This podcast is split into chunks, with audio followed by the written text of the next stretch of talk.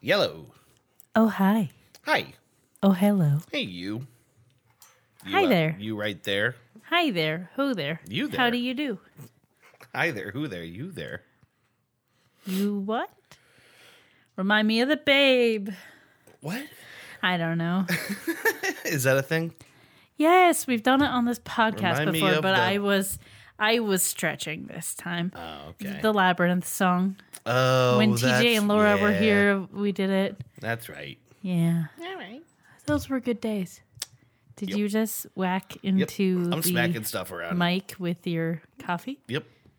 It's just I have so much energy. I have like the energy of like four podcast hosts. Which uh, objectively isn't very much energy. It's about half the energy of a n- one normal person. Yeah, that's about right. Podcast hosts are just low energy by nature. I don't even know if that's true. No, I know it's we not. are. We are, Yeah. but there are many reasons for that. so, how's it going? It's all right. At a busy day. I'm asking you this like I don't know. Like we didn't just spend two Yeah. hours together. Had a busy day. Mm-hmm. It was long. The first hour felt like 10 minutes, which is pretty good. About I like you it when vape. it goes fast. Yes. ripping you fat did. clouds. Ripping Yep. fat clouds. Cotton. I really didn't want to have to buy this, but I did. Yes. because the other one pooped out. Yeah. I'm glad you got a different brand because you like went through two Yeah. in eh, too quickly. I had a really nice experience. I went to Rocco's Vape Lounge, which Rocco's is a new place. Vape Lounge. Yeah, it's a new Wow. place. It's uh, well, That it's Rocco. it's new to me anyway. Yeah. It's over uh, on two twenty four, kind of near the uh, near Blue Wolf Tavern and all that. Okay.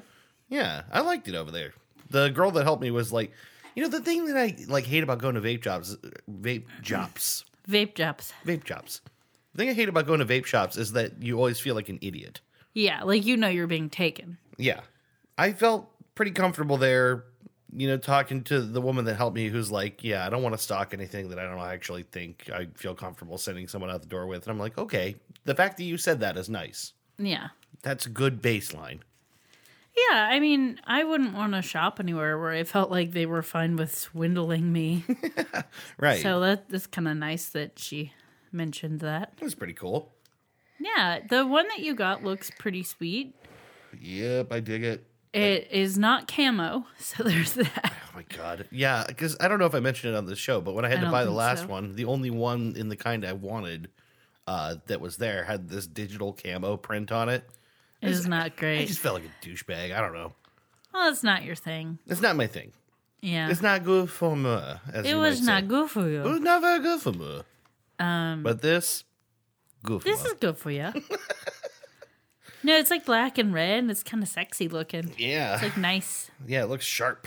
Yeah. And Um, you said it's they come like highly tested for durability. so- Yeah, there was a the I so I didn't look it up myself, but I did see reference to it. Is is that apparently people have tried to beat this thing up a bit? They run it over with a truck. They dunk it in a pool. They do all this stuff to it. Apparently, it's pretty resilient. So you're saying it's the Nokia of vapes. Kind of. It is big and blocky and heavy and a little bit a little bit awkward, but not exactly. It's not too much more cumbersome than the one that you had before though. Like it's a similar shape and size. Yeah. Maybe slightly heavier, slightly wider, but overall pretty pretty darn similar. Yeah. Um also since we uh last did an episode, we were in a wedding. We were. That was pretty sweet. We were in Matt and Grace's wedding. It was very fun. Yeah, it was fun. And I think it went super smoothly. yeah, I th- we had a really No. good time. no major hiccups. I think it was a nice day, relatively stress free, as stress free as a wedding could be for them, Yeah. um, which I think they deserved a nice, happy day. One thing I really appreciated was that when things did not go exactly as planned, and there were multiple times because you know people are human beings, Mm-hmm. they were super chill. They were not like you know like you just never know how people are going to react when things don't go hundred percent on script. I'm not surprised that they were super chill, Yeah. knowing them, Right? Yeah, exactly. knowing Matt and Grace. I'm not surprised that when things came up, they were just like, all right, yeah. whatever. Um, and it was great. the thing I kept saying is like once we were, you know, about to walk down the aisle and everything, I wa- I was like, I turned around to the rest of the bridesmaids. I was like, there are no emergencies from this point forward. we got the bride to the church. Yep. That's it. Yep. Like, if you trip going down the aisle, no big deal. Doesn't matter. The Sure. important part is they're getting married. yeah. That's what this day is about. yeah. So we got her to the church, and he's at the church. This is the important part. Yes. And we're just from here on out, it's all gravy. yeah. They're going to be married, and then everything else is fun the rest of the day. Doesn't matter. Yeah, Like, like if- we did the important thing. If everything else goes completely to shit, they're married now. It's Yeah. cool. like, that's the point of the day. Yeah. And the rest is just the party to celebrate.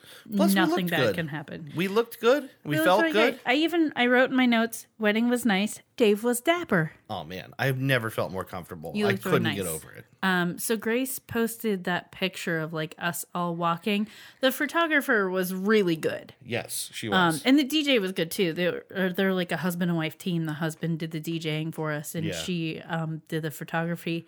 I th- I'm not entirely sure, but I think a lot of times he also does photography. Like they'll team up, okay. but because of the size of the wedding and it, she was a co-worker of the bride and they're giving them a little bit of a deal they sort of like split the duties a little bit yeah. but I'm really irritated that I can't remember her name right now. yeah And I have her You card, have but her I don't card but it's somewhere. it's up it's elsewhere in the house. maybe after we take the break we can find it and Yeah. shout her name out because she did an excellent job she had really like creative ideas for taking photos a lot of which she'd be like i know this doesn't feel like it looks good i promise it's gonna look good and she would look at the photos and be like, "Yeah, that's good," Yeah, as she right. was like taking them. So that was kind of nice to hear feedback as she was going. But the picture that Grace posted already on her Facebook that I showed my mom Mm-hmm. and she really liked was the entire uh, wedding party,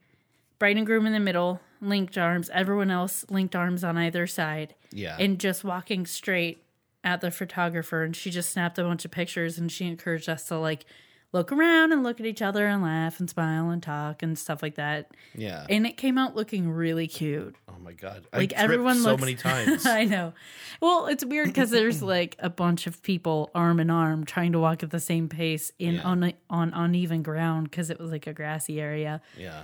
then some of the girls were wearing heels i opted not to luckily Sure. But we all look happy. Me and you happen to be looking at each other in that shot, and we Yep. look super happy and cute. Yeah, we did. And uh, it was great. Yeah. The dress I got to wear was like a shorter red dress, like knee length red dress, which I will wear again, Mhm. and gold shoes and gold jewelry. And one of the other, the maid of honor did my hair because that's what she does. She Yeah. is a cosmetologist. So she did that and she did a bunch, almost everyone else's hair, including the bride's. Meanwhile, like five minutes before we have to be, we or like, we gotta go to this wedding. Like the priest said, basically, he said, don't come earlier than one. Mhm. One or a little bit after is fine. We were not out of the house at 1.35 and we were like, we gotta go. Yeah. We gotta go. Well, I- so I, I was like, I, I hope because I asked uh, uh, Frances, the lovely nun that we met, yeah. And I was like, "So how are the girls? They doing good?" And she goes, "I, I haven't seen them." And I went, "Whoop." yeah we were running a little behind but um it's like 1.35 and the maid of honor still has her hair in french braids from the day before "Yeah, and everyone's like you have to do your own hair like you have to do your own hair she's like i'm fine i'm fine don't worry about me yeah, five minutes before we leave, she takes her hair out of braids. It looks beautiful. She curl does a couple extra curls with a curling iron, and I'm like, God, you weren't kidding. And I know that you know what you're doing, but uh, my hair would not do that. I could not take my hair out of a French braid and have perfect waves and be like, I'm done. yeah, right." It was not fair, but she looked great. Everyone looked great. We got there in time. We basically got there, and then five minutes later, Francis was like, "It's go time," and we're like, "All right." Yeah. Then we had a good time, and everything worked. It worked. They got super married. They They got married so the shit out of they each got other. so damn married. It was crazy. it They- was. I hope they had as good of a day as I feel like it went. yeah, I think they did. I do, I think they did. I think it was a relatively stress free event, which is always what I hope for. Yeah. I got to explain to Dave Craig what a chicken cordon bleu is. Like, like chicken cordon bleu. Yeah, because he was just like, "Oh, hey, it's chicken," and then he was eating it like, "There's ham inside of it," Oh, and I was like, "Yeah." So, all right, a little primer. This is a cordon bleu. that was fun. I don't know how he had never had a cordon bleu. uh, it's like pretty much a wedding staple. Yeah, I mean, like they sell them frozen and stuff. Yeah, Like I remember eating them frozen as a kid. I think Yeah. they were. I think they were like kind of like, I don't know. Well, they were good anyway. I liked them. yeah. Uh, but that was fun. Every, food was good. Everything was good. They had a donut table instead of the requisite cookie table. I did not eat a donut. You heathen. yeah, I know. I made it the Well, whole time I not ate eating two, donuts. so I ate yours. Nice. There were a bunch of leftover donuts. We still have wedding cake upstairs Yeah, we do. that we took home because they were going on their honeymoon the next day, leaving very early, and we're like, we don't want this cake. People take this cake. So last night on the Dudecast, we uh, launched into an extended line of questioning into whether things, for example, like whether uh, cereal is soup or whether Oh, yeah. a wrap is a dumpling. We went into it pretty deep, and at some point, Chris got up, exasperated, went upstairs and grabbed a piece of cake and just sat down eating it. it was just like I just I can't. I need cake. that's the response. Yeah. That's the way you do it.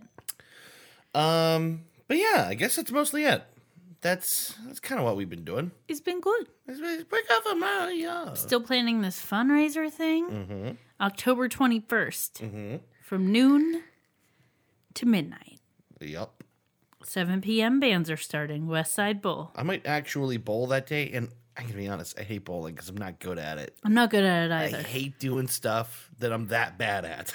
Maybe I'll try to arrange like I'll take a little break and bowl with you at some point. Or maybe I can get like a lane all the way at the end and be like, all right, don't put anyone within four lanes of me.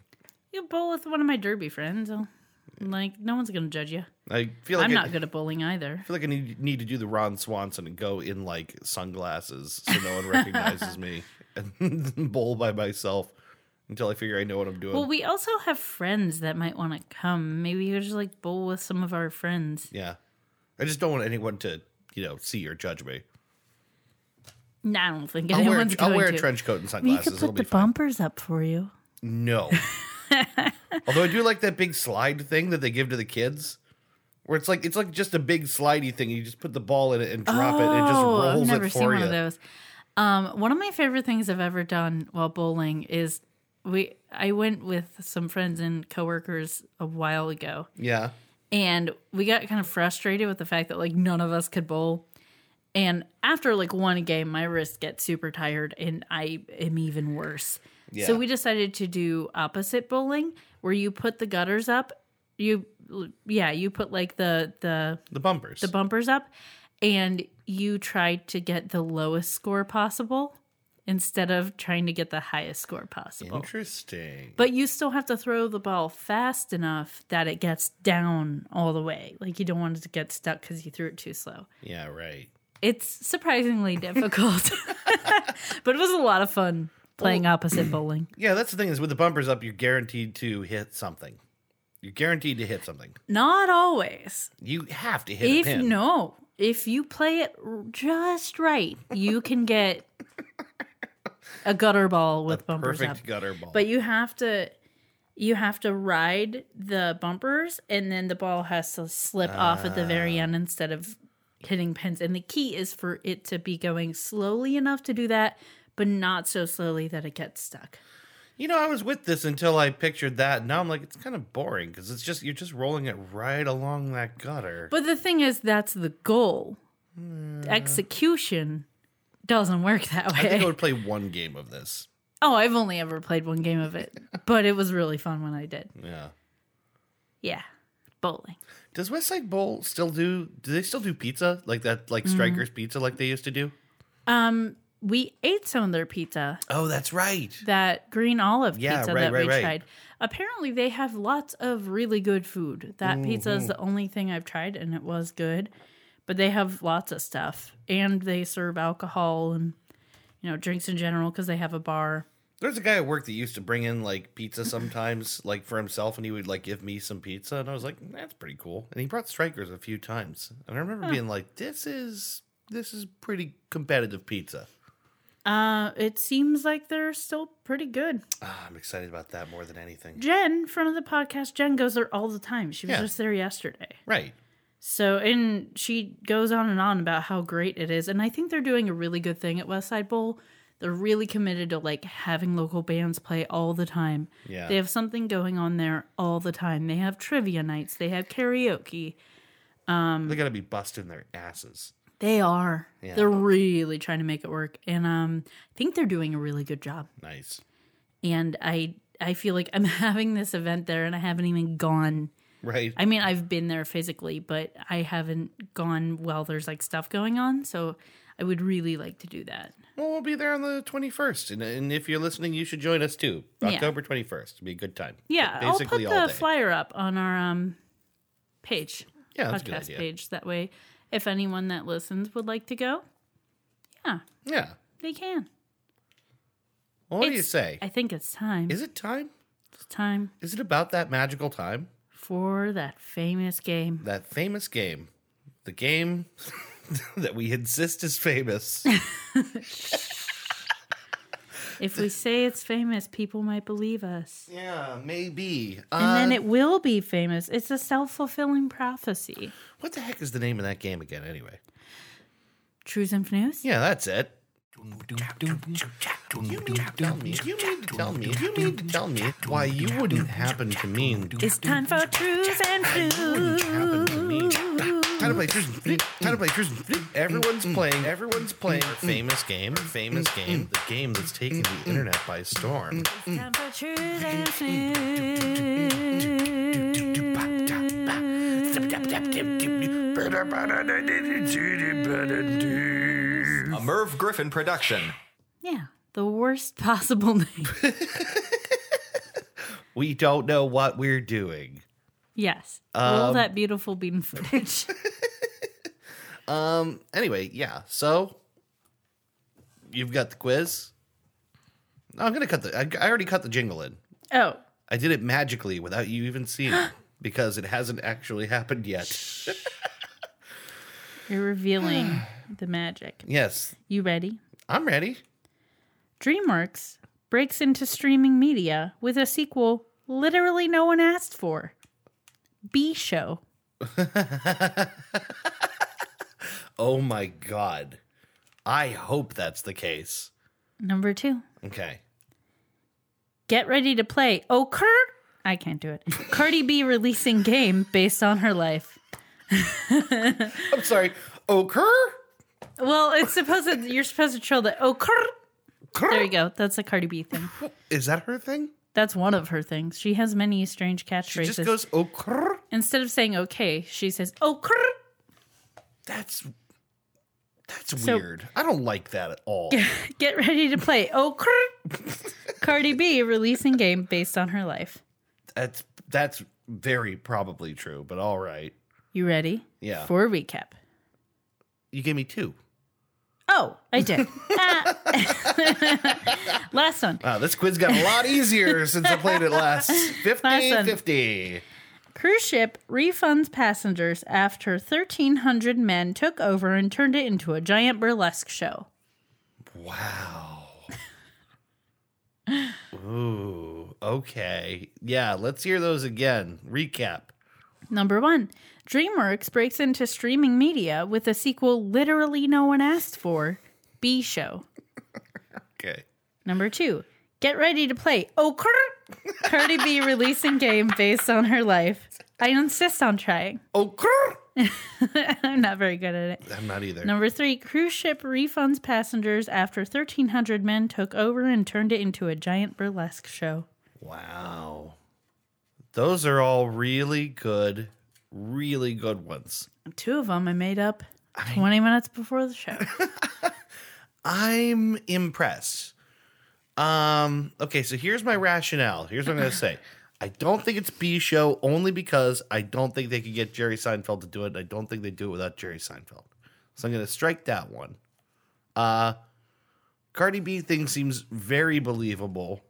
The only reason I think it's more believable than option C is because that sounds too close to the actual plot of an episode of Arrested Development to me.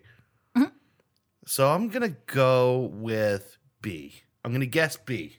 Cardi B's releasing a game? I can see it. Nope. No, really? Nope. Is it C? It's C. This happened. Yes. Fif- Did you say fifteen hundred? Thirteen hundred. That's a lot of people. So so the headline kind of makes it sound a little different than what really happened, but of course Oh wait, hold on. You clickbaited me on. You clickbaited me on this. I news didn't quiz? write it. It's an actual headline. Oh, they clickbaited me. they on this news quiz. clickbaited you. Um, what happened was that people obviously signed up to go on this cruise ship, and then a group of thirteen hundred men from, uh, I think, an Indian tobacco company, um, Okay. went on for like kind of like a work conference kind of thing, but they ran amok. They brought burlesque dancers on. They like took over everything. Basically, the families who were trying to enjoy a nice cruise were like, there was nowhere they could hide from them. Like, they were just everywhere. Oh my god. Like, they normally, there's like bingo nights, but they didn't even get to do bingo because like everyone was too wrapped up in like the burlesque and the cabaret shit going on. And like, was everyone having a good time though? or- no, no. The families did not sign up for that. And Yeah. it was like super disrupting to everything. And they were not, it's not like they were even well behaved in just like, there were a lot of them. It was like they were drunk assholes. And Oh, someone who was interviewed was like, if you were walking to your room and you happened to be passing one of their rooms and the door was open, you were like, not knowing what you're going to see inside that room. oh my god. So um, the cruise line refunded all of the other passengers Yeah, you know for I can having see a why. horrible trip. Also, just a bad idea to book that kind of thing with like people who were on like a family trip or Yeah. something. Like 1,300 people is going to take over. And also, shame on that company and they should be embarrassed. Yeah, they should be embarrassed. They they behaved quite poorly. Well, yeah, and I feel like if you're the higher ups of that company and you made that decision and expected your people to like be well behaved and they were that so bad that another business lost money because they had to refund other passengers. yeah. Like I would fire you. It's like I Mad would Men shit. fire you. It's it Yeah. sounds like antiquated. Like like who would do this today? Yep. It's Wolf of Wall Street shit. Mm-hmm. That's probably what it actually is. It's just a bunch of really rich assholes that don't care who else is on their boat. Tobacco company. Yeah. if if Thank you, you were for to smoking. tell me if you were to like give me option of a few different like industries and be like which of these gives a shit like the least shits about Yeah. their fellow men Yeah. like about fellow humans i'd be like fucking tobacco company Yeah. Right. No joke. That only makes sense on some level. yeah Well, you busted me, i done busted you but I would probably definitely check out Okr if it was an actual thing. Yeah. Um actually she I don't know what's going to happen with her, but she just turned herself into the police. what? Cardi B just turned herself into the police over some event that happened in August. She like went to a bar or strip club or something and she like destroyed a bunch of shit and like encouraged other people to destroy a bunch of shit and like assaulted people and she so she turned herself in. In Probably August? going to like plea down, yeah. well, at least she gave herself a month and a half to think about it. Yep. Yeah, it's you know, it's only the right thing to do. Yeah. You're gonna turn Yeah, think yourself it into the through. police immediately. So she is not going to have a game based on her life, but she is probably going to face some legal ramifications Oh my god! for a poor life choice. I'm sure there's a I'm sure there's a game about a pop star in jail, right? I was going to make this about like Kardashians make video game, but they already have like apps, app games and Do shit. they really? So yeah. So why do they why do we oh okay like one of the things just pisses me off like like celebrities that are famous for basically nothing Mm-hmm. and the kardashians are kind of that i mean they gained reasons that we should care about them i guess but it didn't start that way well, it's just like Paris Hilton and all. It's people famous because they had money. that just drives me bonkers Yeah, well anyway there's no more i can say about that people getting famous because they have money. it's just annoying but anyway you got me you stumped me i, I, done did it. you done got you done busted me You know, busting makes me feel good. busting makes me feel good. if anyone was listening and don't don't know what we're talking about, that's an actual line from the Ghostbusters theme Yes. song. We're not just saying that to be creepy. I just realized I did it again and I didn't come up with a middle segment. Oh, we I was don't, so- we don't have a middle no, segment. I was so wrapped up in the quiz that I forgot to think of a middle segment. That's good. Uh, yeah, That's good. I like this. it's good. It's good. I'm gonna just Trying to think drift wa- uh, of- meaninglessly into the ether here for a Yeah, while. just trying to think of anything I could talk about. Cool.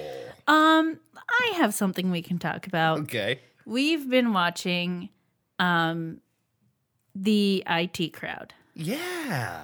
and it is. I've continued watching it when we weren't together. I, I watched more. I've been not watching it because I thought we were gonna watch it together. It's okay. We have a standing agreement. That's true. We'll just rewatch those ones together. Okay.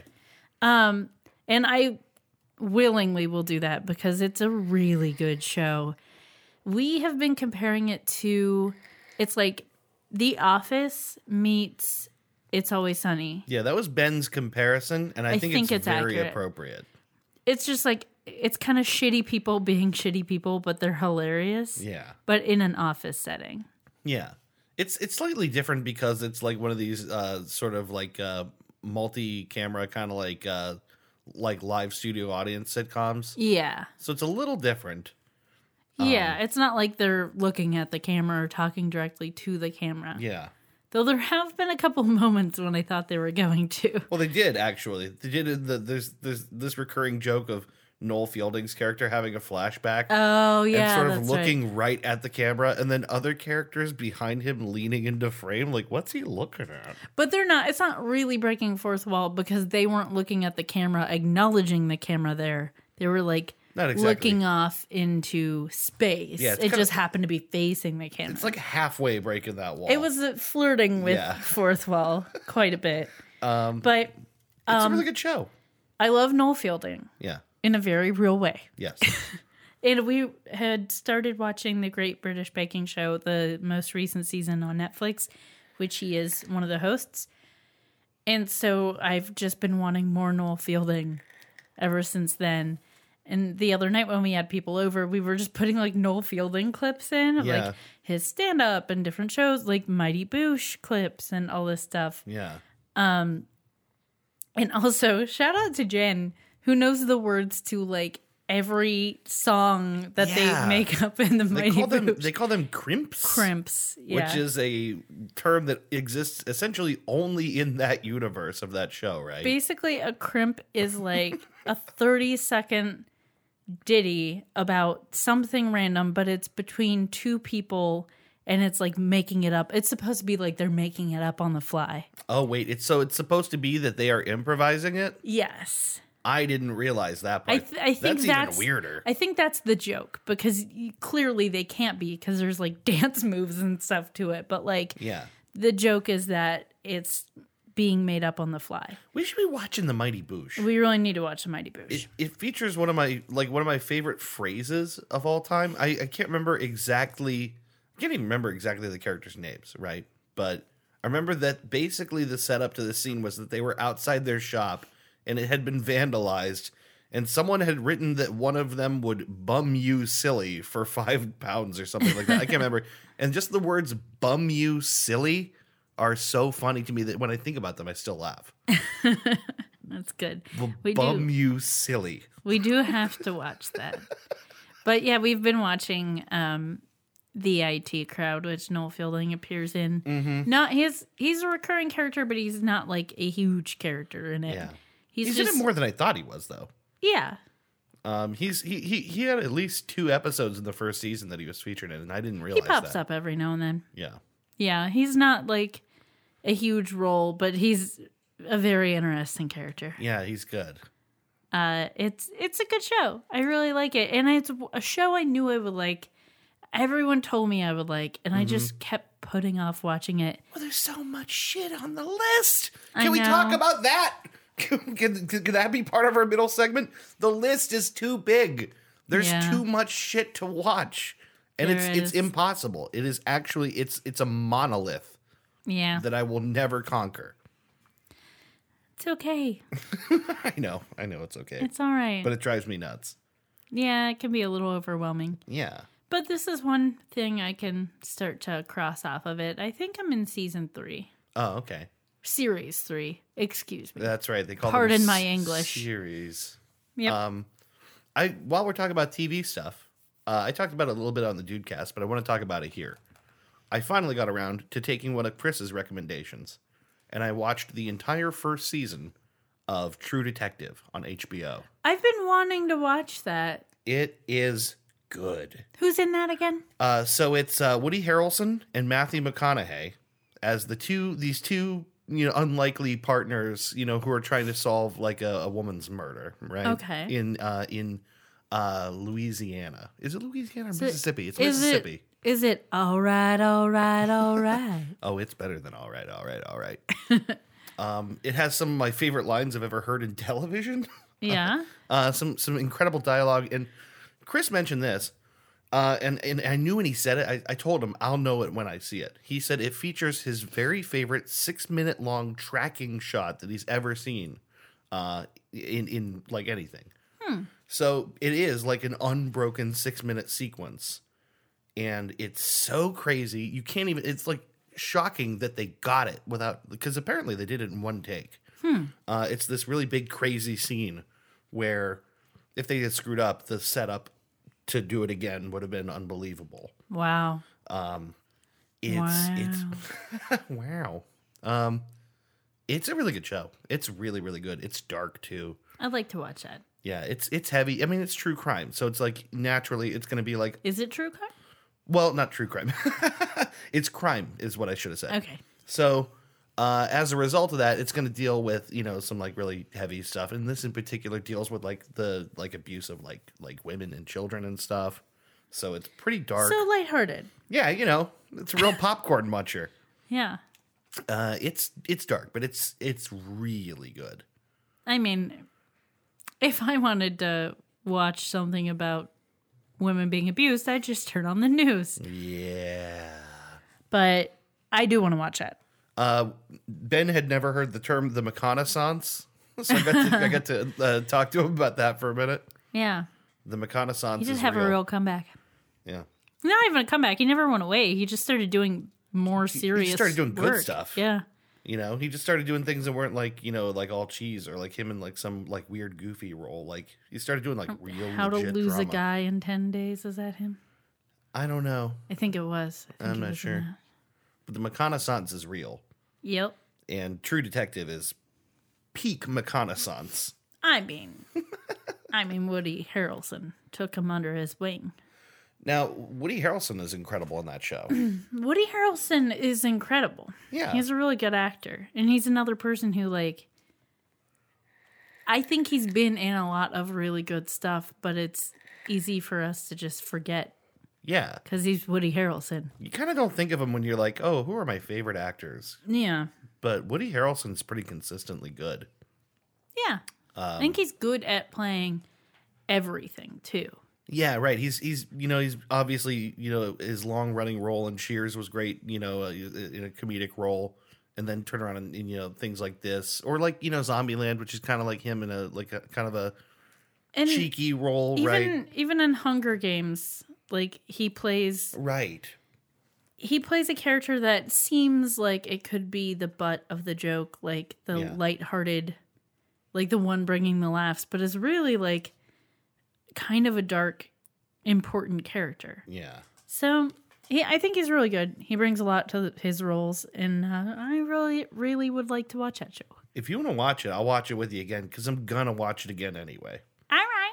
Uh, it's one where like um, I think if I'd have paid closer attention, I would have gotten even more out of it. I'll say that. Okay. I will rewatch that with you. So, um, not so bad for me forgetting about the middle segment. Whenever in doubt, we can always just talk about TV Yes. because we watch so damn much of it. Yup. Uh, you know, for a while there, I wasn't really watching very much at all. Really? I was only watching what we would watch together because I was Okay. listening to a lot of podcasts, but I'm kind of caught up on the things I wanted to be caught up on. Yeah, so right. I'm back in the TV game.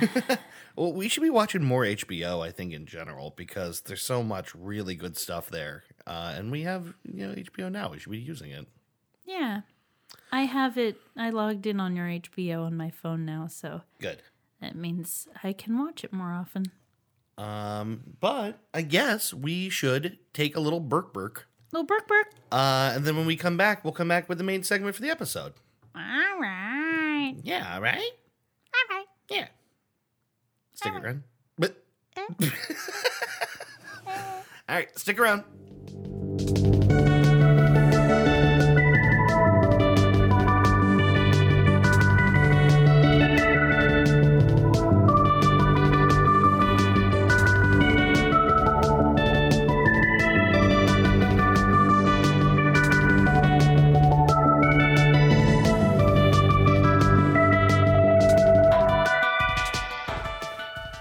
And we're back. Uh, And we're back. We are back and we are ready to talk about the main segment for this episode. Uh-huh. Um, do you want to introduce this or would you like me to? Because this seems to be one of the ones that you found. And I'm Yes. curious as to if you remember how you found it or. So a little while ago, we had like a rush of like we had like all of a sudden ten topics we put on the Yeah.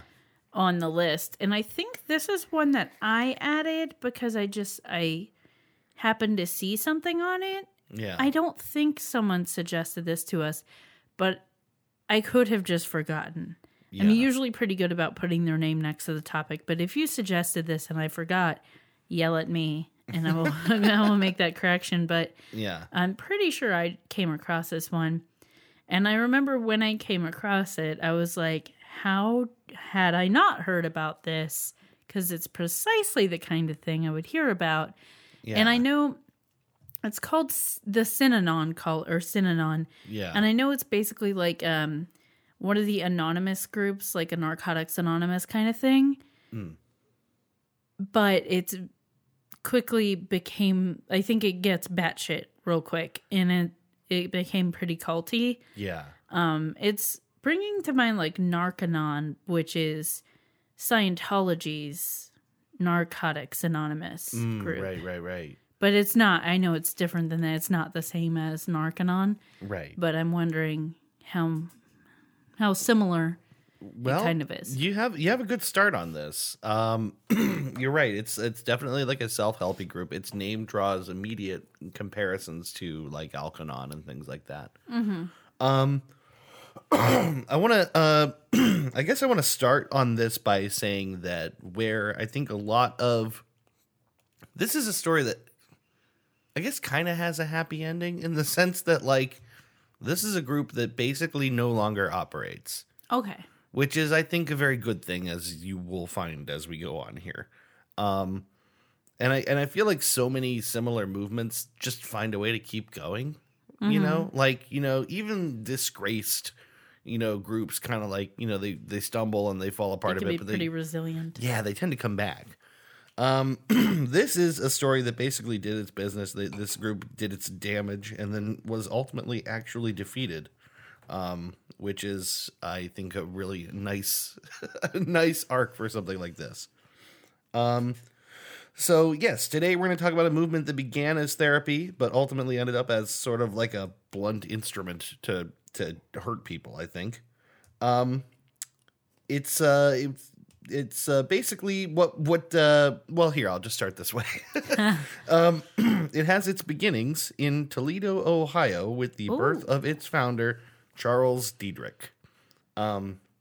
he didn't stay in Ohio long or long enough that you know not doesn't found it here, but I thought it was interesting to note. Yeah. He was born in Toledo on March 22nd, 1913. Um, there is a limited amount of information about exactly what his childhood is like, and most of it seems to come primarily from a book which was called So Fair a House by uh, Dr. Daniel Casriel, who, as far as I could tell, is like friendly to Synanon. You know, like wrote this book with some sort of permission or agreement, you know, from Mm-hmm. them. Uh, the information in his book is ultimately even cited in uh, the obituary of Charles Diedrich uh, down the line after he passes. So it kind of like a lot of the details in was this book are the Not official, critical. right? and they're kind of the official story of this guy's young life True story. which I don't want to talk too much about his background, ex- eh, background except to say this, uh, which was that uh, he his father died when he was four years old. Uh, his father was an alcoholic, uh, and he died in an automobile accident. Right. Um. uh, there's uh, someone else who is going to come up and become very prominent in this story. Uh, his name is Paul Morantz. Paul uh, contends that basically the origins of what becomes Charles Diedrich's own personal alcoholism um, were that his mother remarried when when Charles was twelve, right? And apparently he absolutely detested the guy that she married, and you know this made like home life terrible. And then by the time he's out of high school, he's an alcoholic. Um, he attended Notre Dame, uh, but failed out of it. Um, he spent some time essentially crawling the beaches of Santa Monica, California. Um, by the time he was 43, um, he was married and divorced twice. Okay. And he attributes all of this to his own alcoholism, right? So, you know, he, he he believes that at this point, you know, that's the that's his the the core of his problem. So naturally, he did what a lot of people have done, and he joined AA. Mm-hmm. Now, the thing is, he thrives big time in AA. Not like just as like a participant, but as a speaker. Mm-hmm. So he's like a really sought after speaker at AA. Um, and by his own suggestion, this is the reason that he decides to create his own program. Um, you know, he considers, I mean, he is, it- the, to read it, he seems like he's kind of like an AA celebrity. Like he will go to different meetings and speak and, you know, Yeah. So so he's kind of gaining notoriety among the AA set, and he goes, "Oh wait, like I'm I'm good at this." Yeah. Like this is a thing I can actually succeed at. Um and as as a root inspiration uh behind uh you know the the difference between his program and Alcoholics Anonymous, uh he believes that addicts are not the same as other people and that more or less you can't treat them like adults. That that somehow they're like fundamentally stunted and you have to treat addicts like children. Okay. I was initially on board with that statement and then quickly not on board anymore. I mean, I, I do wholeheartedly believe that addiction Yeah. is a disease. Yeah. And so, yes, in a broad sense, if you're going to say addicts aren't like other people, sure, they're not like people who don't have the disease of addiction. right. But as soon as you start saying you need to treat them like children, I'm not. I'm not there. I think it's a weird argument to make. I- Because also, like, I he's. think it's a sad argument to me. It just hurts me yeah, it's. to be like, well, because this person has this problem, they can't be trusted to be like treated like a real human adult. yeah. Yeah, right. It's very like. uh It's like that root philosophy is like the kind of thing that trickles into the all the rest of it. Mm-hmm. It's just like fundamentally not respecting people. That you like that statement of just saying that they need to be treated like children, immediately my brain lit up and went, "Oh, I understand how this got very abusive." yeah, right. It's it's super easy to see where going from that to any number of things that involve not respecting people's wishes or like under like respecting them as people. Mm-hmm. Um, little side fact: there is some disagreement about the nature of the word synanon. Um, it is credited uh, it, by like the Wikipedia article says it's a marriage of the word parts sin, which means togetherness, and anon, which is for the unknown, right? Um, and we should say it's spelled S Y N A N O N. Yeah. Um, but then the New York Times uh, obituary for him alleges that it was just basically some some drunk person trying to say either seminar or symposium and ended up blurting out sy- synanon, and then he went, "That's great." like like ta- like taking some poorly constructed word and, and making it the His name of the own group. thing. Yeah. I don't know which to believe really. Either one. Yeah, Either yeah. one could be it. Either one's believable to me.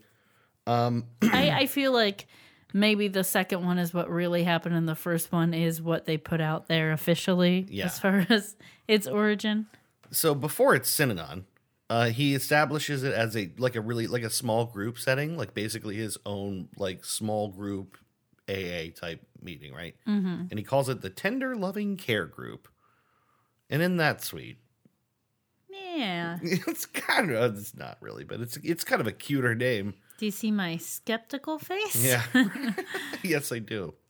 Um, but basically, eventually they call it Synanon, uh, which is when it starts, like more or less, it's like a two year rehab program, Okay. right? Um, I think the way that it's structured kind of like it reminds me of like monk life or something like that. Um, Okay. because the first stage is like like you live in and Mm-hmm. it's like a lot of housework and communal labor and like cold turkey quitting but also like you withdraw from friends and family which like red flag Yeah. um Like on the one hand, it, that is a kind of thing that like a lot of rehab places will do at least initially. yeah Um but I I feel like if you're going to be successful at staying sober or cutting something out of your life, yeah you need to make changes, but they need to be sustainable changes. Mhm. So, making an extreme change, like cutting out all your friends and family entirely, yeah either you need to leave the group at some point and then like completely move, and those people remain cut out if Yeah. they're like, if they're triggers for you and you're using, or like, you need to be reintroduced to them and have like a strategy for like how to cope with things that doesn't include relapsing. Eh, yeah I am skeptical that this group. well there is that. there is a reentry plan Okay. into society like that's the thing that like this sort of like it it doesn't sound that totally unreasonable at first because it's like first you do all that right Mhm. and then there's a second stage where you do like limited external work outside the the community but you basically come back you still stay there but like you're gradually reintroduced into You're the given rest of the world more respon more like um, what's the word I'm looking for?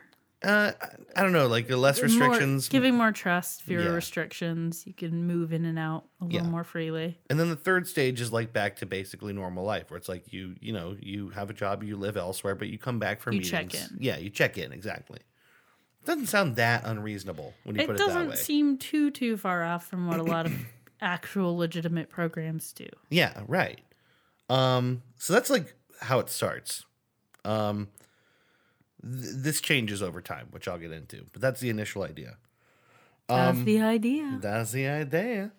So here's another thing that's central to Synanon is they do this thing they call the game, um, which sounds Is it the game? th- well, we both lost the game. I'll tell you that. Mm-hmm. And now, if you're listening, You lost the game too. you just lost the game. Congratulations. You're welcome. Probably been years since you last lost the game, but you lost I've the been game. losing the game a lot lately. People have been sending posts around Facebook. Uh, yeah, why is the game back? Are we that bored? Uh, I don't think the game ever went away. no, it didn't. We just were winning for a while, and Mm-hmm. now we're losing. Now we're losing. Synodon's game is not that game. The game, uh, as they call it, it's like a therapy exercise that Diedrich invented. Bearing in mind, he's not a qualified He's not a anything. Yeah, therapist. he's not a therapist. He has no qualifications. He is an alcoholic who is good at going to AA meetings Yeah, right. and decides to make his own group. So th- what it is is like a group therapy exercise where like basically there's one person who is the subject of the game and everyone is just encouraged to criticize and yell and like like point out everything bad about them loudly and frequent like like it's like it's just like people cutting you down in like a big circle. I can't see why that would be beneficial to anybody. I don't either except of course for the purpose of breaking people down, right? yeah, and that's not like No. that's not good therapy.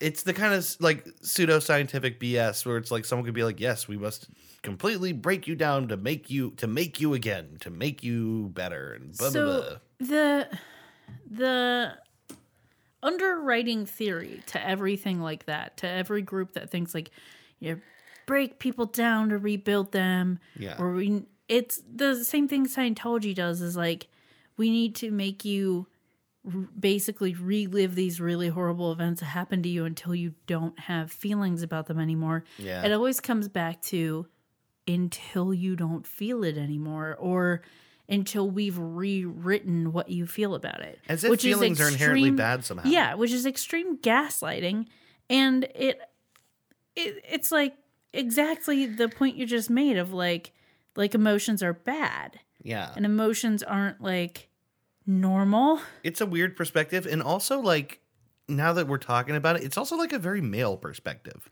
Yeah. It's this and- thing of like a whole bunch of men not being in touch with any of their feelings, and so to make you better, you just find a way to not have feelings. our society in general has this thing about like emotions and expressing them and we're very stunted Oh yeah. it's because e- even just like if you're a woman in the workplace and you express any kind of emotion like oh that time of the month oh she's she can't be a good leader she's gonna be too emotional and it's like why do you think emotions are bad or like you, if you are an emotional person you're going to be Yeah. a bad leader if anything it's going to give you more of a perspective if you feel a lot of emotions and can manage them and have coping mechanisms, that's not a bad thing. It was crazy because this just came up in these Supreme Court hearings where like Mm-hmm. like Judge Brett Kavanaugh lost his friggin' shit in Mm-hmm. front of a Senate panel and screamed and yelled and got red in the face and cried and you didn't hear a single person go, "Well, okay." All the people who initially supported him, none of them were like, "Whoa, maybe uh maybe uh a little too emotional for that." Yeah. Maybe oh, ooh, back There are Hmm. up on the still feelings people there. who think he should yeah. be in the running. Yeah, but if, but again, if a, woman, was to did yeah, if a woman was anything to do close. that, there would be it would immediately be like, whoa, she's unhinged, you know? Yeah. Like and, and no one I'm sorry, but Hillary Clinton blinks and people are like, whoa, slow down there, lady. Hmm. Is it that time of the month? maybe dial back the resting bitch face, huh? it's. Uh, women just can't do anything right No. in this society, no matter what you do, but it's. It's a bit of a tangent, but I think it's relevant here. yeah it it's just this undercurrent this feeling that you have in our society for some reason that like we have to beat the emotions out of people or like you're better off if you're not feeling things Yeah. or like your your emotions are too much for other people or like this idea of being too much for other people like it drives me crazy Yeah, as it's a weird. person who's i'm not a super over the top emotional person No, you're really not. like i'm i have them though Ha ha ha. I ha, have ha. feelings. i am a real person ha ha ha Ha ha ha. i do have feelings i swear i am not a robot Yeah, no, it's it's like a fundamental principle to so many of these cults is like break the feelings out of you. really so what that it you're comes better. down to is it, it's a manipulation tactic and if you can get someone to allow you to rewrite their reality and rewrite how they feel about it you have a huge amount of control over them Yeah. That's true. it's it's just extreme gaslighting Yeah. Um, so here's where the story for me gets really interesting. All um, right. The story of Synodon Mm-hmm. for me is all about Paul Morantz, who I mentioned earlier. Um, he uh as an outsider is the real view in for us into what it's what this movement is all about, right? so Um, I'm assuming he was like a member. No. Oh. Um, Paul Morantz, he's a guy who he was basically a, a journalist and the- later a law graduate. Oh, okay. Um, he his his personal start was that in 1974, uh, he took on a case on behalf of a bunch of Skid Row addicts who um, basically they were part of like a a scam where they were being picked up against their will and taken to like rehabilitation facilities and like essentially drugged up and made docile and their social security checks were confiscated and the state was Ooh. like th th th- these places were billing medicare for treatment that these people didn't need and all this stuff so he makes his sort of professional debut as an attorney representing these people and actually like you know getting a uh, a settlement for the victims of this and, and, like kind of becomes y- y- he gets some notoriety for it. So who was it doing this to them? Was it Sin? Was it Synanon? No, no, no, no, no. This Oh, this is okay. unrelated to Synanon. This is like so I was I wasn't totally clear if the people there if it was like organized crime or if it was specifically like the the care facilities Like a themselves. group it's home. it's some combination of that. It's like people doing this on behalf of the the rehabilitative facility so that they could then bill the the, the government for the They're services they they're were like providing. money laundering using Medicare, kind of yeah um which that Medicare fraud. You don't want to mess with that. oh yeah Yeah, I just had like a every year they refresh our memories with these, you know, e learnings about fraud and stuff like that. We have to okay go through them and say that we know not to fraudulently bill Medicare. okay But yeah, it's like a it's a bad deal. You don't want to lose your ability to legally bill Medicare for your patients. You Yeah. lose a lot of revenue that way. You won't be able to help a lot of people. right that makes sense because it's it, yeah it's a pretty big sort of like uh yeah Yeah, it's a, a large amount of the population, especially in what I do in pharmacy. It's like a lot of our patients are on Medicare, and if you mess up and you're like charging people for stuff that they don't need or you shouldn't be charging them for yeah or things like that, then you can really, really mess up and, and lose your ability to help those people and and to uh, provide services for people on Medicare. yeah No bueno. No bueno.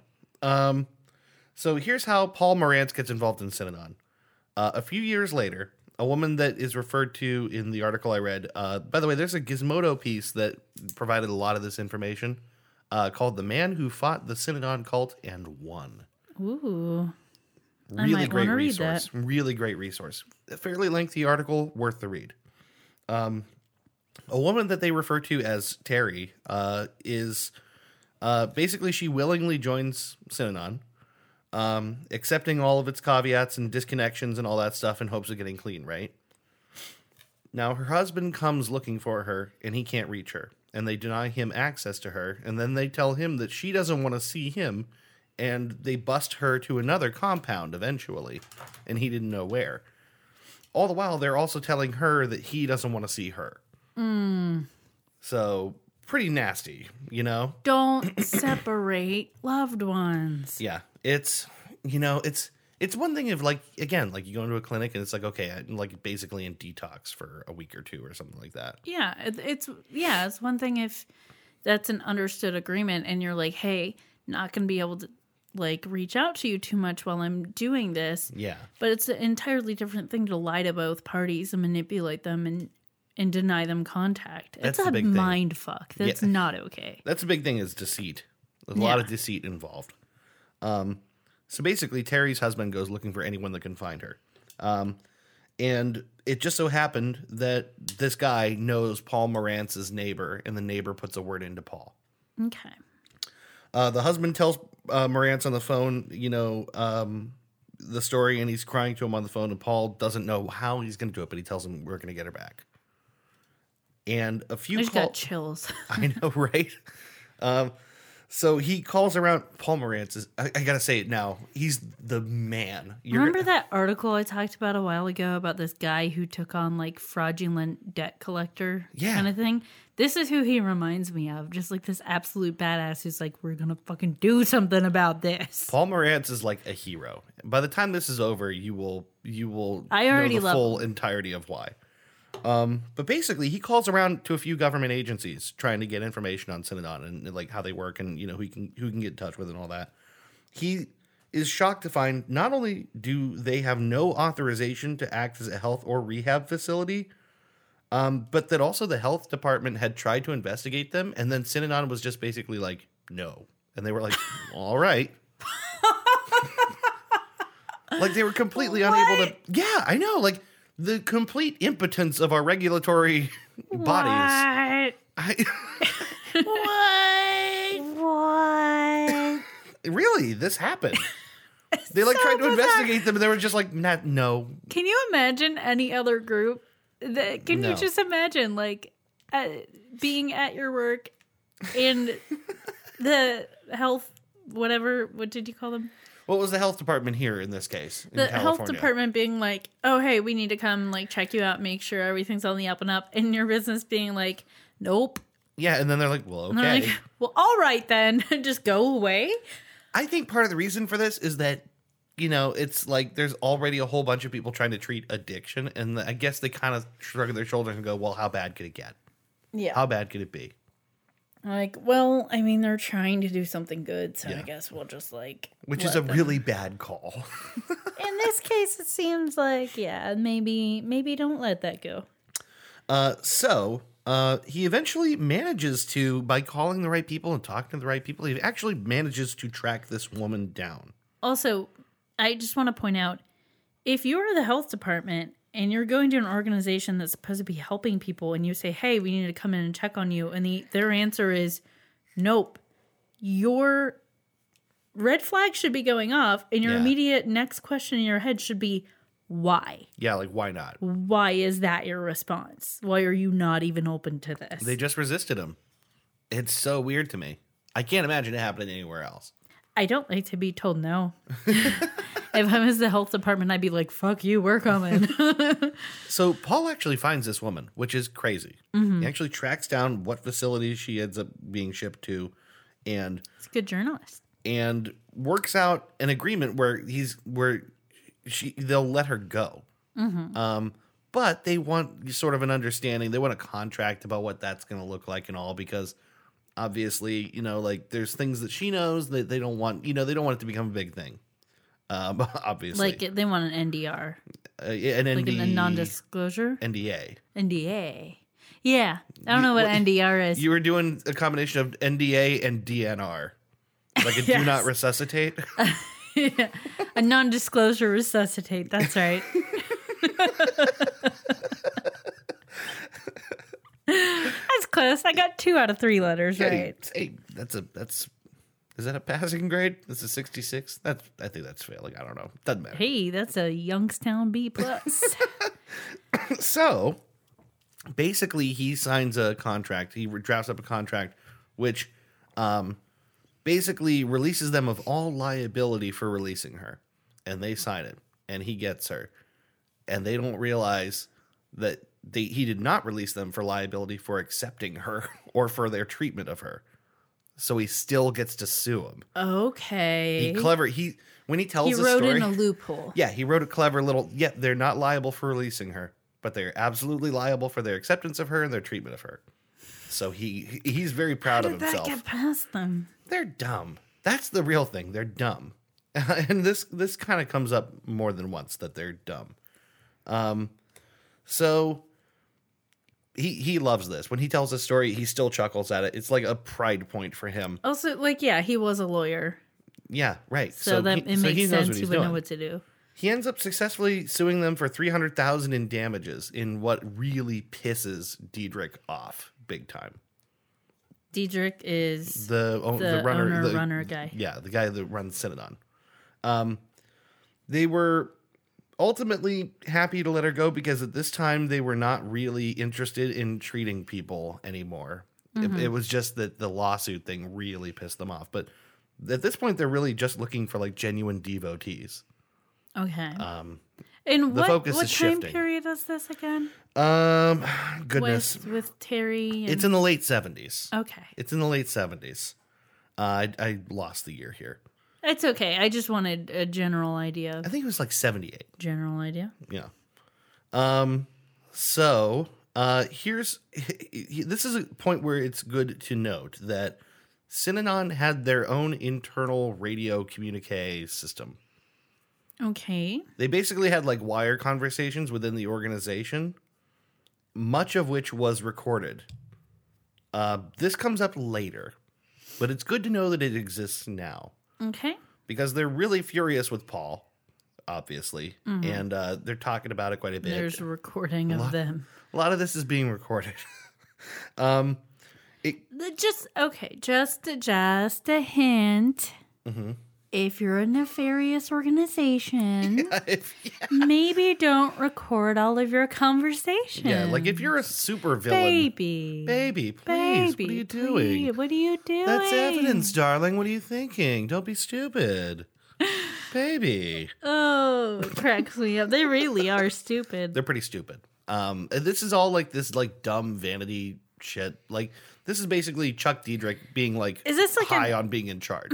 an L. Ron Hubbard kind of thing? Like he just wanted everything he did to be recorded and exalted. it's just it, I think it's control. They don't really give a lot of motive for this in anything that I read for why they recorded things, but I think it's about okay. So also the thing about the game, remember the game. So Yeah. the game is breaking people down and all that, Yeah. but also they use that information. Like they would even like Chuck Diedrich would subject himself to the game and Mm-hmm. then use that information to um, like improve the way he, you know, impressed himself on others or improve the program or all that. So Yeah, which which is fine when you're like a psychopath and you don't like feel things the way other people feel things, yeah, but you're subjecting other people who feel emotions in a Right. different way than you yeah. to this. Um, I think all of this is just about information gathering, you know, and like, I, I, I think I think a lot of it is control too, as far as recording all this stuff. I'm seeing so many similarities to Scientology. Yep. So many, maybe doing things in a slightly different way, but like y- gathering information, using it against people, separating them from their family and loved ones. Yeah. Ugh. So it comes to Paul Morantz's attention that he's really poked the bear. Mm-hmm. But more or less, he dismisses it as just, oh, look how silly this is. Look how angry they are, right? He is wrong to do this. Um, by 1978, the FD- FBI had estimated that Synanon had $300,000 worth of weapons. Um, there were children that were sent there by courts as part of like juvie therapy stuff Oh, no. tons of those kids would run away and tell stories uh, like abuse stories and then they would be sent back Oh. because the court system is fucking Okay. broken Okay, here's the thing yeah United States. If you're going to have this group be a group that you you court mandate people attend, they absolutely have to comply with the health department. right but Absolutely. they weren't but they weren't doing that they weren't doing that Like, what the hell? i know this is what over ugh. lately i've just been reading and hearing all kinds of stories of where oversight has gone wrong and just totally broken down and we get horrible things like this it just kills me Mm-hmm. i know it's it's well it's like this like injustice outrage thing it's just like it, I, Yeah. you can't read this without getting a little upset yeah Um, to make things worse, local deputies and police in the Santa Monica area are Synanon members and helped enable this stuff. Like helped enable kids getting sent there and all of that. um, one man in particular, his name is Phil Ritter. He tried to remove his daughter from the system, uh, and he was very nearly murdered in his driveway for doing so. jeez And nobody was ever charged, despite the fact that everyone was pretty sure exactly who he pissed off and what happened. yeah Um, so how was he almost killed like was it a hit kind of a yeah, situation It was a hit. It was oh a hit. jeez Like they attempted to kill him in his driveway and they failed. Again, they're stupid. they're not very good But you're about to see how stupid they are, actually. Okay. Because, again, Paul Morantz is on their shit list, right? Yeah. Um, uh, and he's he's like laughed them off he's laughed them off. More or less, he's like, okay, these guys are just crazy, whatever. Well, he's like, they were dumb enough to fall for that contract. They're Yes. harmless. he basically okay having let me say this. Uh, at this point, he had not only won the suit against them, but was talking to everyone who would listen, including the Point Reyes Light, which is a weekly local newspaper, about the activities of Synanon. Uh, they have not forgotten him, and on October 10th of 1978, what's today's date? Today is October 3rd. Oh, okay. So, like basically one week away from the anniversary Yeah. of this event. Um, uh, on October 10th, he was at home. He went to his mailbox to reach in uh, to get his mail, and he found what he thought was a package. It was, in fact, a rattlesnake with its rattle removed in his mailbox. Jesus. Reaches in, and he's bit. oh, he gets no. bit by a very venomous rattlesnake. Who removes the rattle? That's insane. Yeah, it's insane in multiple ways. He survives. I've never heard of anyone removing a rattlesnake's rattle. Well, you know, Rattler. yeah, right. No, they don't do that. Uh, that's a thing you do to turn an animal into a weapon, a silent weapon. Yeah. Um, two Synanon men placed the rattlesnake in his mailbox as revenge, obviously. Um, in Morantz's book on Synanon that he writes later, he dedicates to Chuck Diedrich as a thank you for Diedrich being a cheap bastard. because he says a proper hitman, and uh, he's right, would have been unstoppable. Like, there's nothing you can do. If, there's, so Yeah. if someone, a proper hitman has a contract on you, you will die. Well, do you, what is the name of the book that he writes? Do you have that? Um, I don't have it handy. Uh, I can I can find that later. I can even uh, I can make it a note on the episode, but I don't have that right here. Um, but I'm slowly building a library of things we've talked about, and Right. I would like to add that to it. I would like to read his book too. Um, but basically, these two members of what they call the Imperial Marines internally in Synanon, which right there, like that's a it's, Yeah. I mean, like all this crazy stuff you associate with big cults, that's just par for the course. That's a tick in the box. The Imperial Marines. What's it called in Scientology? The Oh, like the uh the bridge people or whatever. The uh yeah, you know, um, all those jackoffs in in Navy uniform. navy uniform. Yeah, they're escape. The name's escaping me too, but we both know what we're talking about. It's really great because it's a podcast. Yeah, sure. so fuck you. Look it up yourself. Sea org, That's it. See sea you. organization, So which sounds a lot less scary than Imperial, Marines. Yeah, but no joke. similar l- idea as far as like um like marines Well, yeah. sea or like navy ties and Sure, it's military. yeah The Sea Org is essentially military, even though it's not. It's it's a military presentation. well um, It's naval stuff. It's a navy. yeah he was elron was obsessed with Yeah. the navy since he was in the navy So Morantz later files a civil suit against Chuck Diedrich, uh, who did not do jail time for this plot. Uh, in the process of this, he comes into the possession of the wire recordings made by Diedrich, uh, a great amount of which centered around Paul himself. Um, it becomes obvious exactly how petty and small and obsessed Chuck Diedrich was with Paul Morantz, which is really funny, I guess. It's like it seems kind of like what's three hundred thousand dollars in a little bad publicity if you're trying to grow like a cult empire. he got one over on him He got one over. It's just pride. he tricked him. Yes. It's pride. And I am, eh, I try not to like throw labels around when I don't know a person, but this guy smacks, Dietrich smacks of someone who is a psychopath or sociopath. Like, he seems to really like power and really not be able to stand it when Yeah. someone tricks him and really not understand his own limitations because if this group is not that smart, that means he is not that smart.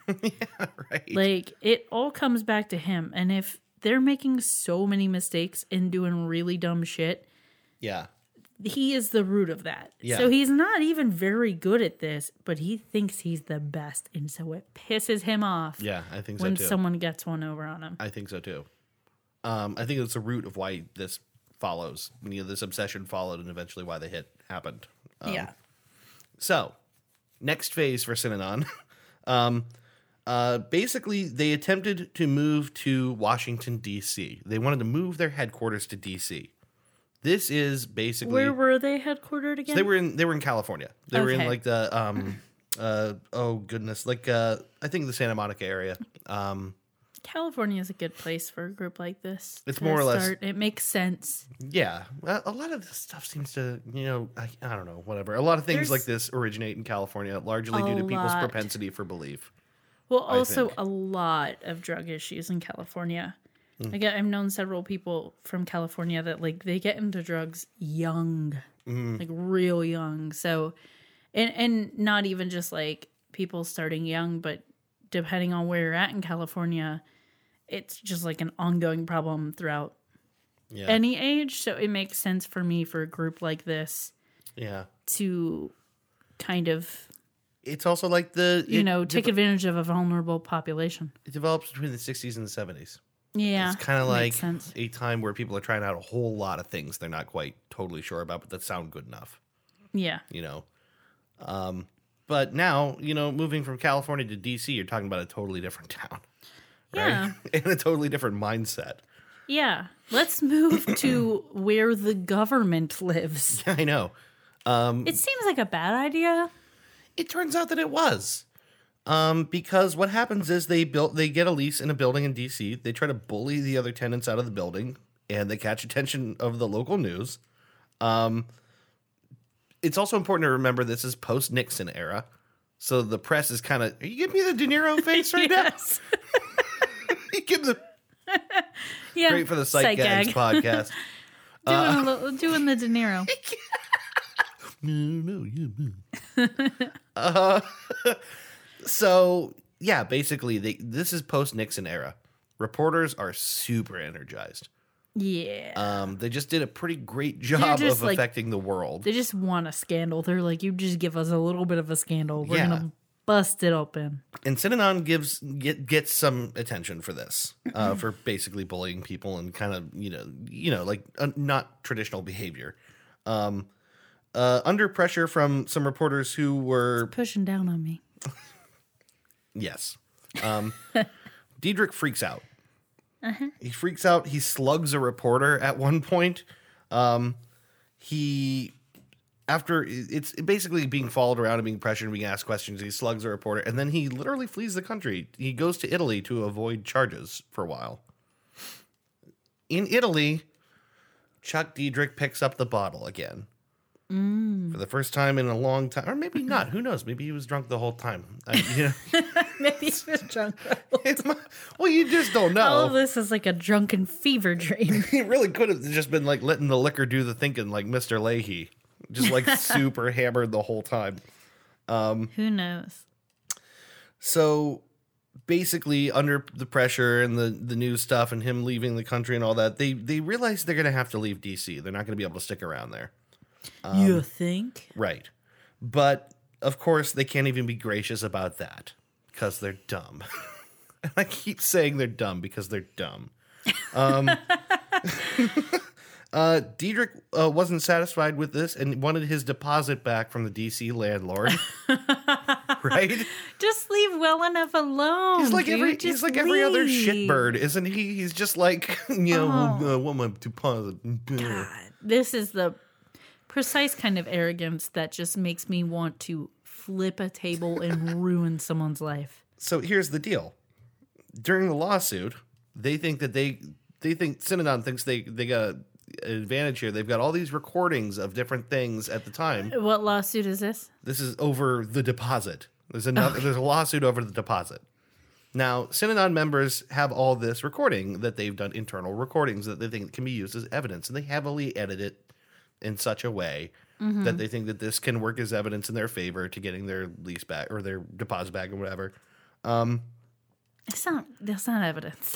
Well, here's the thing: what they did release and make available, you know, uh, for the for the case, still had a lot of relevant info on it, which was ultimately used to prove that Diedrich knew of all kinds of criminal activities related to related to harassment and threatening people, including Paul Morantz. Um, this is ultimately the first thread pulled in unraveling Synanon the way to the way to trace this is a big nonprofit, which is what they were. They were a nonprofit. They were like registered nonprofit. Um, now considered a borderline terrorist organization as a result of this ruling uh, in their in their case to get their deposit back. Um, this ruling gets cited in every following case against Synanon, and all this evidence ends up being like used against them in the future. Um, eventually, public shaming of companies that there were, and there were big companies donating to Synanon, Mm-hmm. which I didn't even mention earlier. And I probably should have mentioned this sooner, but they had corporate sponsorships because they're like a treatment group, Yeah. right? they Um, they marketed themselves well. Yeah. So big companies, I can't remember the the I know one of the companies was Heinz, which is interesting to me. yeah, they were they were giving them money um And lots of ketchup. and free ketchup. And that's really the best reason to get into a drug rehab facility is for the free They ketchup. they got the good ketchup. yeah. They got that You good- don't you don't want to go to like you don't want to go to Narcanon. They don't have the good ketchup there. you want that good ketchup. You want yeah, good ketchup though. um so more or less these big God, companies we're assholes. Ah, We really are. These big companies stop donating to Synanon. Um, they, you know, because they're exposed to be fraudulent. All this basically continues over a period of years uh, until eventually in 1991 they're out of money completely. It's just dead broke. Mm-hmm. Um, Paul Morantz uh, has been, you know, sort of watching this happen from a distance. I don't know that he was involved in any further, you know, action against them, other than, of course, the civil suit against Diedrich himself, right? In, in the attempted murder, you know, the civil suit. Um, so Just wondering why he didn't try a criminal suit against him. They had those tapes and everything. Like all this comes up later in Okay. and and I'm not certain what specific evidence is on the tapes about their about the activities, you know, and and what they intended to do to Paul Morantz. Like Mm-hmm. it becomes obvious how obsessed they were with him, but I'm not sure that there was enough where they could actually build like a criminal case out of it. Mm-hmm. okay, Um, so basically, in 1991, when the organization officially ceases to exist and runs out of money, and their last facility is seized by investigators. Uh, in this is their last location was in Visalia, California, right? mm-hmm. and investigators invited him to go and see as they kind of like close the place down for good and he does um he still he took a souvenir so, with them So this is Paul. He Yes. Paul Morantz. He he goes and sees the last um yeah facility as it's being shut down. he goes to see the last facility as it's shut down and he takes a souvenir which he still has in his home it's a ceramic pot uh on the bottom of it has the stamp Synanon ceramics I guess they Okay. did ceramics i don't know uh but he he still has that as a little memento Um, I said earlier, Paul Morantz is my new hero. Mm-hmm. He re- he really is. This dude, okay, so he survives a rattlesnake attack and keeps going, and prosecutes not only Synanon uh, and uh, Chuck Diedrich, but lots of other groups after this. And I want to read you a short list of the people that he has gone after in the intervening years. Um, He fought Werner Erhard, who we talked about in episode 18, the guy who founded Landmark Forum, Oh, okay. uh, or EST, which became Landmark Forum. He went after the Center for Feeling Therapy, which was basically people hitting each other as medicine. okay. Weird little So cult. Fight Club. yeah. Uh, the Unification Church, the Moonies. Okay. Uh, the I love this guy. I know. He went after the Scientologists. Yes. And also the Rajneeshis. Yes. Uh, which we He's done everything. he's he's got like a resume to brag about. Um, I wrote. I think he's an honorary godfather of the Goose Chase podcast at this point. yes. Um, there's just so much that he seems Can we to have get done that is so shirts with his important. face that say Paul Morant is my homeboy? All right. Um, so I want to refer back to one more thing from the Gizmodo article, which again is called "The Man Who Fought the Synanon Cult and Won." Uh, it's for this final detail, which I thought was really, um, really kind of amazing. He remembers his final visit to the law offices where he'd fought so many of these battles. You know, as like uh, as he retired, you know, he went back to the office one last time and sat outside uh, on a stone bench and reflected and he remembers crying um, on this last visit, and he describes it as I cried for myself and I cried for my staff, but most of all, I cried because I knew that there would never be a Camelot, a Shangri La, or a Utopia. And um, I think that's. I think that's the thing I like the most about Paul Morantz is I get the impression that all of this he did out of a real conviction. Well, you don't you don't keep going after having your life threatened if you are not going off of like full conviction. Yeah. Like there there are two types of people to boil it down. There are the people that if something like that happened to them and their life was threatened, they'd be like, Okay, too much for me. Got the point, whatever. Let someone else handle it. And there are the people that go, Fuck you. no, you don't get to do that Yeah. and um uh, he's definitely the latter and i really i really admire people who have that chutzpah Yeah. Well, I mean that's that was ultimately that's the conclusion of this story as I as I want to wrap it up more or less is to say that yeah, he like he put himself on the line in a big way more than once to fight, you know, against organizations that promise people the world and actually along the way take a lot from them. it's impressive And the fact that that was the thing that he was thinking about was the fact that there would never be this sort of like promised, you know, vision, you know, there's like you know, no utopia. There's no there's no p- gold at the end of the rainbow for all of these people. Um, I just think that to keep fighting for that reason is a very noble one. Out of the out of a conviction that groups like that and the things that they want to do to people or, or offer people come at this big cost and to try and be a force in stopping that. i think that's a very important and noble cause Yeah. And so that's mostly it. Paul Morantz is my new hero now. um, he, I, I really do recommend reading that article, uh, The Man Who Fought the Synanon Cult and Won. Uh, it's really interesting. It offers a lot of details I didn't present here. Um, and again that was gizmodo Yeah, it's a Gizmodo article. I think it's one of their sub sites, but I can't remember what the. they've got so many Yeah, right. It's one of those. Um, but that is the beginning, middle, and end of uh of uh. it was definitely jezebel right No, it's definitely. it was, it was that it was not one that of those. subsite oh no oh okay But that's Synanon. and actually, there's one thing I really should have followed up on and didn't. This is a little bit of a throwaway. Synanon doesn't exist anymore, but there might be a group still operating in Germany, just like one little group of people. Where it's, it's like always germany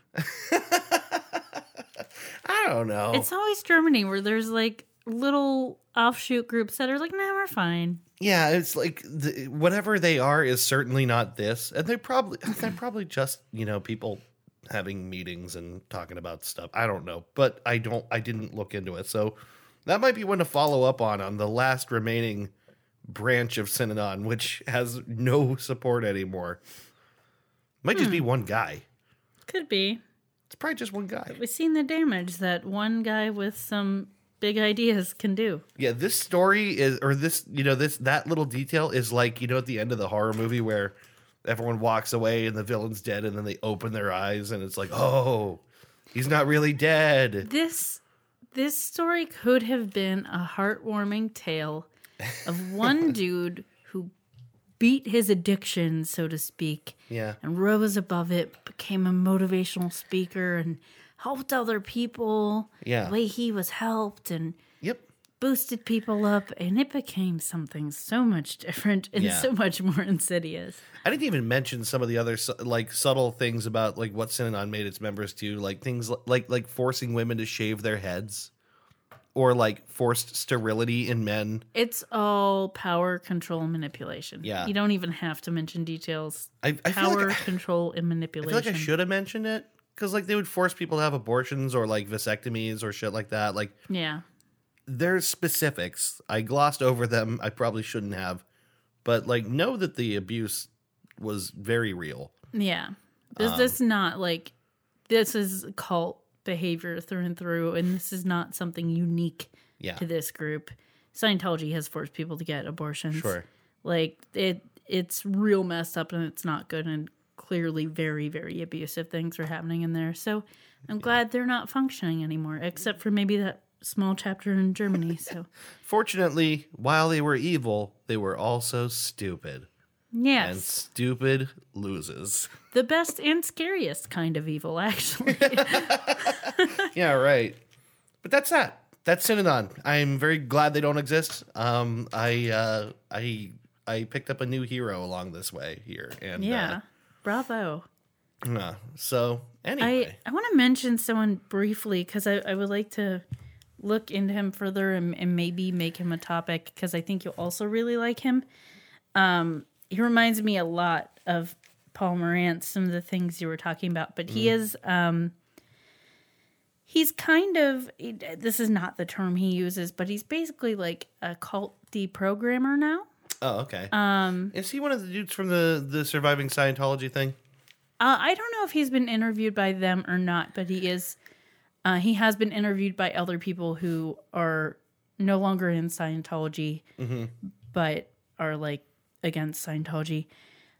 Um, he was in the Moonies Oh, okay. and eventually got out and became like I don't know, he's like a therapist or exactly what his title is, but he used to have a website and he might I, he probably still does. I just have to find it. He had like alphabetically like a a glossary on cults, like all the cults in America and not even just like legitimate cults like any group that's been accused of being a cult and like all the information about like why people think they're a cult. Yeah. Alcoholics Anonymous was on there oh because yeah. there are people who have lobbied those ideas about Alcoholics Anonymous. So Who is the guy? I Have we- forget his name.